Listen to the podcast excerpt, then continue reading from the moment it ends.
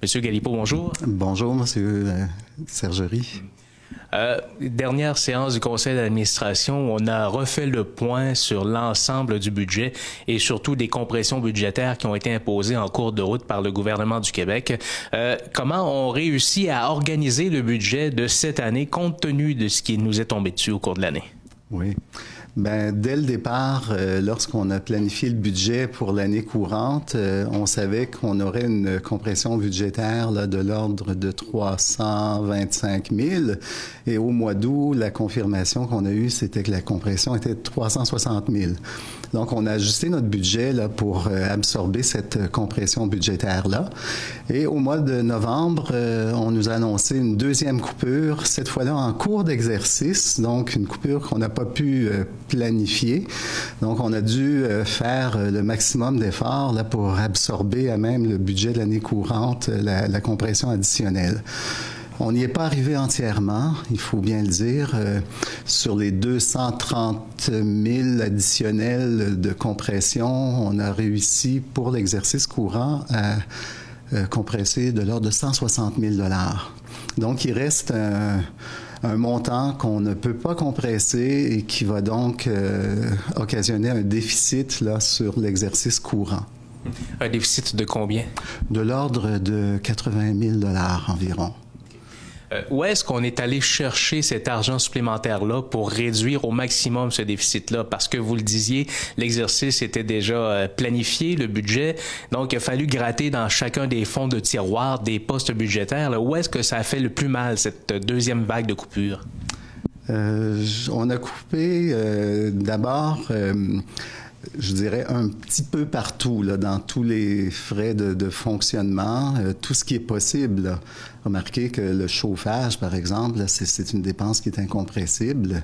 Euh, il y a tout le secteur de l'enseignement régulier, la masse salariale des enseignants aussi, on ne touche pas à ça.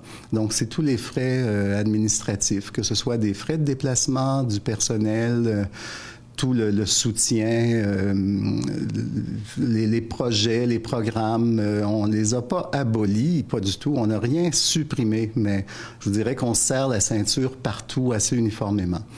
Donc, on continue bien sûr là, de, de, faire du recrutement, mais on choisit davantage les, les placements médias, les, les participations à des salons de recrutement.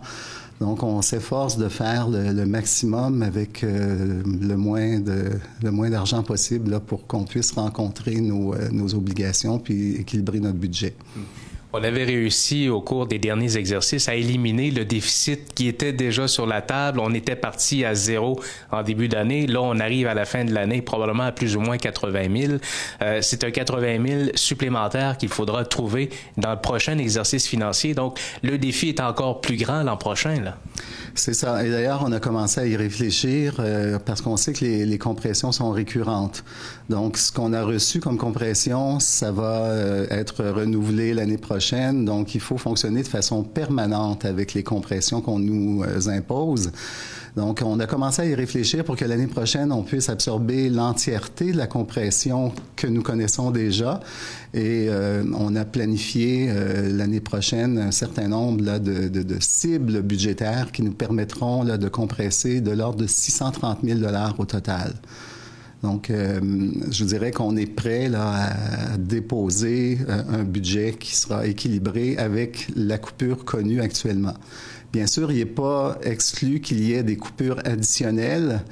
Euh, il faudra aussi s'ajuster à des coupures additionnelles. Pour l'instant, ben écoutez, on ne peut pas vraiment anticiper l'ampleur de ces coupures-là, donc ça fait partie aussi de la complexité. Euh, les coupures, euh, les compressions sont importantes, je, je le dirai jamais assez. Euh, les compressions sont récurrentes et les compressions ne sont pas encore entièrement connues. Donc, c'est une grande complexité pour nous qui nous oblige à, remettre en question, à revoir le fonctionnement, à questionner son efficience, à voir des, des possibilités de faire les choses autrement aussi. Je me souviens qu'en début d'année, quand on avait eu le premier 300 quelques mille de compression, on s'était dit qu'on était rendu à l'os et là, on commençait à gruger l'os. Euh, là, l'an prochain, euh, où est-ce qu'on va gruger finalement? Oui, ben écoutez, on Comme je vous ai dit, on fait vraiment un, effort de réflexion, la d'efficience. Euh, on ne veut pas sacrifier le développement institutionnel aussi, parce que c'est ce qui nous permet de de faire en sorte que le cégep garde la tête euh, haute devant la, la, baisse démographique, par exemple. Donc, on sait que maintenant, on recrute à l'extérieur de la région. Ça coûte de l'argent faire ça. Donc, on le fera avec moins d'argent, mais on ne cessera pas de le faire. Un autre secteur aussi, euh, c'est le, développement de la formation à distance. On a pris une longueur d'avance dans le réseau là, en termes de, de, capacité de déployer la formation à distance.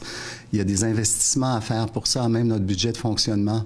Donc, on va continuer de le faire, mais avec moins de moyens qu'on avait euh, les années antérieures, mais on ne veut pas sacrifier ça. Donc, je vous dirais, le, ce qu'on va faire l'année prochaine, finalement, c'est de continuer ce qu'on fait, mais avec euh, un maximum d'efficience pour, euh, pour pouvoir, euh, mon Dieu, continuer à offrir les services puis assurer notre mission d'enseignement et de formation. Je ne veux pas être prophète de malheur, mais s'il y avait une compression de 200 ou 300 000 dollars l'an prochain, est-ce que vous avez déjà dans les cartons commencé à réfléchir à où est-ce qu'on pourrait aller chercher ces argents-là? Parce que c'est pas impossible? C'est pas impossible. Euh, on y réfléchit. On a des, des plans pour le moyen terme, je vous dirais. Euh, c'est certain que euh, ce qui, concerne l'attrition, donc les départs à la retraite, euh, ça ouvre des fenêtres d'opportunités et je pense qu'il faut, faut chercher à bien analyser chacun des, des, départs à la retraite prévisibles pour voir comment réorganiser le travail. On a quatre campus, donc il faut assurer des services dans ces quatre campus-là. Euh, il y a moyen, par exemple, de faire en sorte qu'une expertise qui a été développée dans un des campus puisse servir à l'ensemble des campus. On est capable de former des étudiants à distance. On peut aussi travailler à distance à partir de l'un des campus en direction de l'ensemble des campus. Écoutez, c'est peut-être un petit peu abstrait, mais ça reste quelque chose là qui, euh, qui est envisagé comme une des solutions. Euh, il y a la possibilité aussi, et c'est loin d'être, euh, on a loin, on n'a pas encore pu exploiter tout le potentiel de ça, mais c'est le, le fait qu'on puisse travailler avec les autres cégeps de la, de la région et du Bas-Saint-Laurent. Donc les cégeps de l'Est, les cinq cégeps de l'Est, on travaille déjà ensemble pour euh, le recrutement international, pour le développement international. Ça fonctionne bien, on met nos ressources en commun et il n'est pas exclu qu'on puisse avoir cette approche-là dans d'autres secteurs d'activité aussi. Heureusement qu'on réussit année après année à maintenir et même augmenter quelque peu les inscriptions. Sinon, on serait un peu comme on court, comme le chien court après sa queue. Là.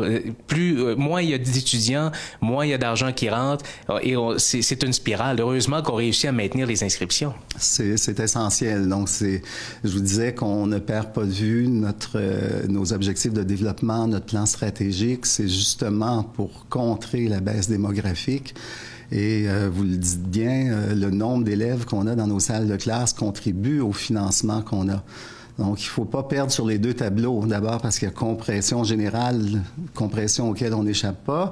Euh, si en plus notre budget est rétréci et réduit par le fait de la baisse de nos effectifs étudiants, mais à ce moment-là, c'est qu'on est, on est comprimé là, sur deux, dans, de, de, de toutes parts.